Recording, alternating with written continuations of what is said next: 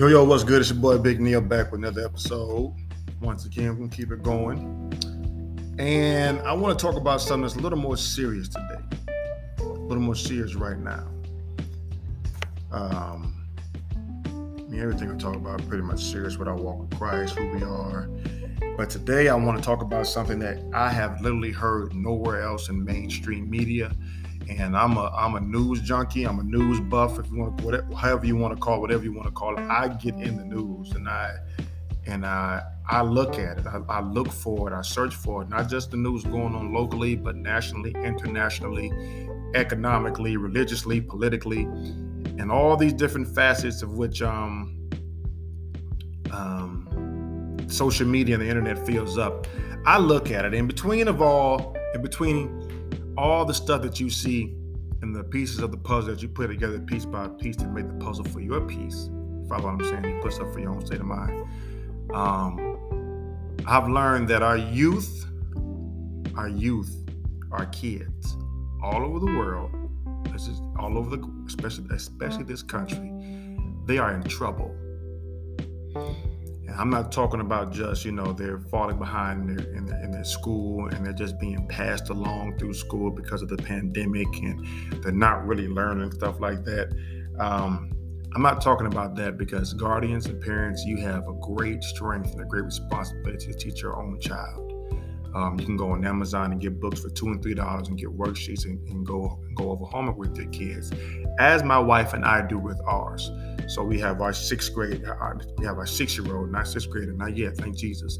Our 6-year-old doing third grade math and second grade math and reading and writing and comprehension, because we want them to be ahead. So education, I understand there's a lot of stress with the teachers in that world, because a majority of our family are educators. So we understand the importance of taking care of education at home first. But what I want to talk to you about is what has been declared by the American Academy of Pediatrics. That's the AAP and the AACAP-CHA, which is a Child and Adolescent Health Mental. I'm gonna read it off these things, so I'm not, not making it up. It's a declaration from the American Academy of Pediatrics, American Academy of Child and Adolescent Psychiatry, and Children's Hospital Association. Okay, so it's serious, y'all. And they have declared, as of October 19, 2021, if you haven't heard of it, there's been a declaration of a national emergency in child and adolescent mental health. If you've heard of this before, there's been a national emergency in child and adolescent mental health. By all means, let me know what you heard about it as well, because I haven't heard anybody talking about it. And I'm a youth coordinator, I'm a youth minister, and so I'm always praying over these kids, trying to find something for these kids to do and be a part of. And I understand, with the parents of which I work with and I hear from all the time, that these kids are struggling mentally with the pandemic and life in general. I'm gonna read just a couple things from this write-up they have here. I'm just gonna jump right into it. I'm gonna read it word for word. And it says, this worsening crisis in child and adolescent mental health is inextricably tied to the stress brought on by COVID-19 and the ongoing struggle for racial justice, and represents an acceleration of trends observed prior to 2020. Rates of childhood mental health concerns and suicide rose steadily between 2010 and 2020. And by 2018, just 4 years ago, suicide was the second leading cause of death for youth ages 10 through 24. The pandemic has intensified this crisis across the country. We have witnessed dramatic increases in emergency department visits for all mental health emergencies, including suspected suicide attempts. I'm going to read a little bit more, and then we're going to talk about what God placed in my heart. The pandemic has struck at the safety and stability of families. More than 140,000 children in the United States lost a primary and or secondary caregiver, with youth of color disproportionately impacted. We are caring for young people with soaring rates of depression, anxiety, trauma, loneliness, suicidality, that's actually a word, that would have lasting impacts on them, their families, and their communities. We must identify strategies to meet these challenges through innovation and action, using state, local, and national approaches to improve the access to and quality of care across the continuum of mental health promotion, prevention, and treatment. Now, that's one thing to say, my baby needs Jesus, my baby needs to get it right. But these are individuals who are studied, mastered, and have doctorates in this field. And they are telling us our babies are struggling mentally. And we are not doing enough. And I know for some, they may feel offended or take offense to what I'm saying and or how I am saying it, as if they haven't done all that they can, or they feel if I could do more, I would do more. I apologize if you feel that way, but the truth of the matter is, we all have to do more for these children. There are no ifs, ands, or however's a buts about it. These children need some more attention. I vaguely remember when the pandemic hit, it was doing spring break here in Florida, and my baby wanted to do something for spring break. She was coming out of first grade, kindergarten at that time. And might have been first grade. She was younger, we know that much. And we couldn't go anywhere. The pandemic hit, they canceled school, they canceled events, they canceled gatherings, they canceled pretty much everything. I continued to go to work, thank glory be to God, thank Jesus for that. And my baby took a beach umbrella and her beach chair, and she went out the front door, opened the front door, and put her beach umbrella in the grass in the front and sat there and just looked at the road. Because in her mind said, I want to feel like I'm on spring break and I'm going to do what I can do right here, right now. Now, my baby is very strong-willed. We understand that. We know that she's her own person. But I remember the picture of that very, very clearly, because she couldn't articulate how bad she wanted to go to the beach. She couldn't articulate. She doesn't have the words. She was like 6 or 7. She was almost like 5 or 6. She didn't have the words to say, Daddy, I don't want to just be here. Why can't we go? She didn't fully understand that we couldn't go to the beach or we wouldn't get in trouble because they were shutting down the world for a little bit. She didn't have the opportunity. She's a baby. She's a child. So she did what she could. And that's what a lot of these children are doing, not realizing that as they are trying to figure out and make shift plans and shift their dreams and imaginations, it's hurting them. People say, how is it hurting? Making them stronger, making them tougher. No, it's not. These babies need to be able to run around, live, dream, imagine, play in the sand, play in the dirt, be around other people, learn how to live with other people, and be around other people their ages. It's tough for them. The pandemic has been real. We know that. But what we have not talked about, like I said, I haven't seen this article promoted or expressed anywhere with the same authority as the deaths that have been promoted around here and the different fights about taking the vaccine or not. These babies have witnessed a whole generation seemingly being wiped out with their grandparents' age or their great-grandparents' age. They're dying. They're scared. Okay? So just imagine you're 8 years old and all of a sudden you can't see grandma and grandpa for a little bit of time, all right? And then you find out that grandma and grandpa are in the hospital. Then your family starts praying. We prayed for grandma and granddaddy to get out of the hospital. They have coronavirus, praying for them to get well. And they didn't get well, not on this side of heaven. And the transition happened. They went to heaven. They weren't able to hold their hand. They weren't able to see them. They weren't able to talk to them or hear from them or anything. And more than likely, they weren't able to go to the funeral at that time, a couple years ago when the pandemic was at its highest, seemingly. They could not go to the funeral or even the gravesite to watch them be buried for the burial. So now, grandma and grandpa is gone. Mom and dad have to live with that. Of course, they're grieving, trying to process it because they weren't able to be there with their parents either. So mom and dad's going through it. Let's just use mom, all right? Mom is going through it. She lost her dad, lost her mom and dad, okay? So now the baby sees that and see what the mother's going through, and they feel it. Don't have a clue of what to say to mom and get through it.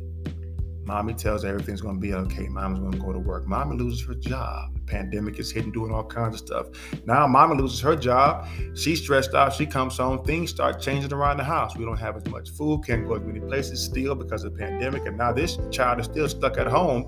And then all of a sudden, mommy said, we can go to school to get your iPad or your computer, and you're going to do school from home.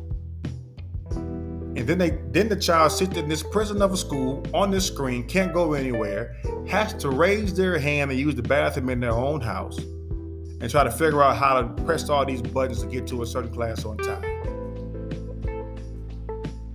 The child is seeing all of this, and they have no say-so in any of it, no more or less than we do as parents or this government or whoever, because the pandemic and God is in control.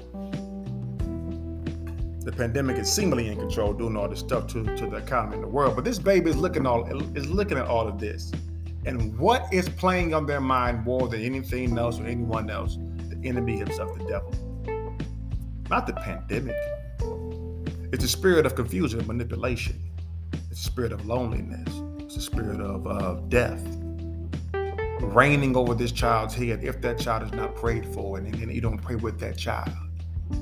If life is not spoken into that child, if no one is paying attention to that child to see what that child feels, what they want, if you're not paying attention to that child while they were stuck on that computer and you were saying, just pay attention. Because mommy and daddy are going through things as well. And it's tough. Believers were struggling. And then all these little petty arguments. Can't go to church, don't want to go to church, why the church not open, but you go to the grocery store, and all this stuff is out here, and these babies hear it, y'all. They hear it, and it's hurting them mentally. It's mentally hurting them, putting them at a deficit. It's telling us that, and it said very clearly that with youth of color disproportionately impacted, that means us, somebody who looks just like me, a little boy, a little girl who looks just like me and my wife and my sisters, my mother, my brothers. Okay? It's happening. I posted a couple of weeks ago about how those teachers should be fired, the ones in Illinois who walked out on those kids. Those teachers decided after winter break to not come back to work because they felt like they should have the option of doing online studies. Okay, you don't want to come back to school. You don't think it's safe. All right, understand that. But if we go through your social media, did you stay at home the whole winter break? Did you go to any family's house or go to the store or do anything outside of your house with someone else? You did that. More than likely you did. You went shopping. You had a good time with your friends, families, and loved ones. But now when it's time to do your job to take care of these kids in these black neighborhoods, these brown neighborhoods, you don't want to go to work. And then you're unionized, so you still get paid to stay at home. How do you think these children feel? That student-teacher relationship is very, very important. And now the parents, once again, are stressed out because they got to find something to do with their child. They might not be able to go home, or might not be able to go to work and have to stay home, or have to see if they can work from home. You see, all of these things compound stress. And some of these things are out of our control. Most of them are. But what we can do as parents, as guardians, is build up a household full of praise, build up a household full of faith, and build our household based on the Word of God and encourage one another daily and weekly as much as we possibly can. Because this world is not our home. And things are going to continue to happen seemingly out of our control. And I had to explain to a friend of mine, I said, listen, I understand stuff's going to happen in this world and everything's happening culturally and how the culture is being changed, but I serve and represent the kingdom of God. This isn't a time where he's not running away trying to figure out what's going on, what's going to happen. We still have a mission to fulfill, to spread that good news and to love and lay hands on the sick and they will be healed. Now we got to take care of our business and not be loose with where we go and what we do and wash our hands and build our immune system accordingly, but it is our position and our responsibility to be ambassadors of Christ and stand 10 toes down to the ground and represent his love, his peace, his power, his strength, his endurance, and all of who he is, no matter what this world is doing, because God is still in control. And that is one thing we have to consistently build upon the minds of our children. Now, every night before my babies go to bed, I pray for them, lay hands on them. My wife does. We put scriptures up in the room, on the walls, got an oil for them, on the doorknob, on all over. And I tell them, I love you so much, and Mommy loves you, Grandma loves you, and Grandpa loves you, Nana loves you, and Papa loves you, your cousins love you, aunties love you, but who loves you the most? Excuse me. And they say, God. Absolutely right. And if you have a bad dream, who can you talk to? God. And my youngest one says, Jesus. That's right. Who's always with you? Jesus, God, the Holy Spirit. We put something in them that's not gonna fade or change. We're gonna raise them up right. Raise them up strong and raise them up with the word of God, and instill in them more than anything that God is in control no matter what goes on. We can trust in God. Now, how do we attack the situations going on with our children? Suicide raising up, and depression and loneliness and anxiety. We pray. And we get the help that we need. The children's psychiatrist, there's counseling, there's so many different avenues that God has really blessed people to be able to be professional and efficient in helping in these medical ways.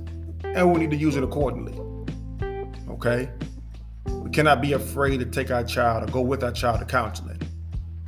If we see them acting up, acting out, or not doing anything. Okay?